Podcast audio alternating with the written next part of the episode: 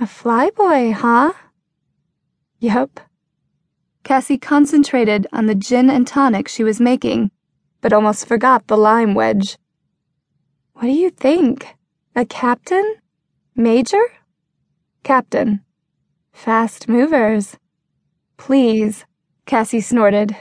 Any doubt? He won't stick around long. Nope. Damn shame.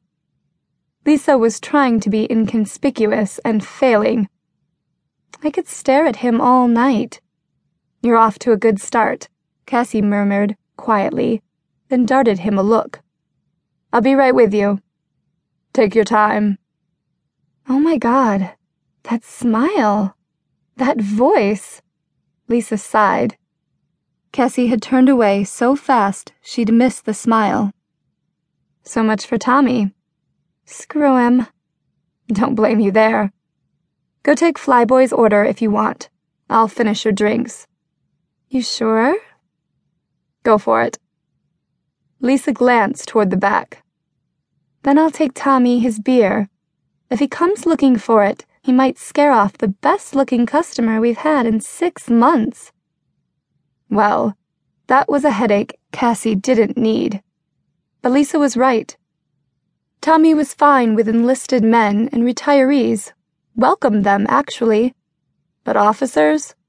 He had no use for the whole lot of them. He wasn't necessarily confrontational, but he could make things uncomfortable. Refusing to watch Lisa approach the dark haired guy, Cassie kept her head down, making drinks, realizing too late she poured an extra tequila shot.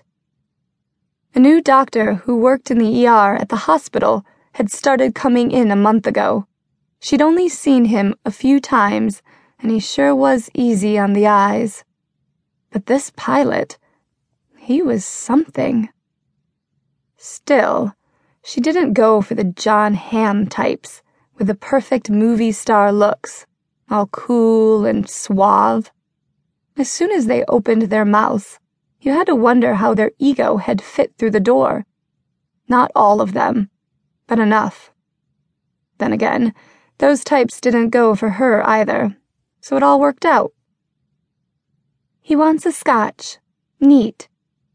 Smiling, Lisa loaded her tray Five bucks says he leaves after two sips.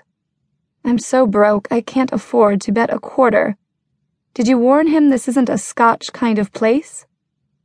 Uh uh. I didn't want him to leave that fast. Lisa picked up her tray and left to deliver the drinks. Cassie dried her hands, then grabbed the bottle of scotch off the shelf. The only reason it wasn't dusty was because she kept a clean bar. She reached for a glass, unscrewed the bottle, then sighed. Recapping it, she walked over to the man, who was leaning back and watching her. Up close, he was even more dazzling. Dark, almost black hair, tan skin, some combination of eyebrows and jawline and mouth that made looking at him a sensual experience even if you didn't want it to be. But she didn't like the intense way he tracked her with those damn sexy eyes, so he lost a couple of points. She held up the bottle so he could see the label. This is all we have. Okay, he said with a slight frown. Are you familiar with the brand? No. It probably sucks. His laugh was short, surprised. I'll take my chances. Cassie hated returning points to the plus column, but to be fair, the humor in his expression made him look even hotter. Just remember I warned you, she said, turning back to get the glass and to pull herself together. She hadn't expected him to be such a good sport. Lisa returned to pick up Tommy's beer. What was that? she asked under her breath. I gave him an out on the scotch, but he passed. She poured a generous portion. If he could stomach the stuff, he deserved the extra booze.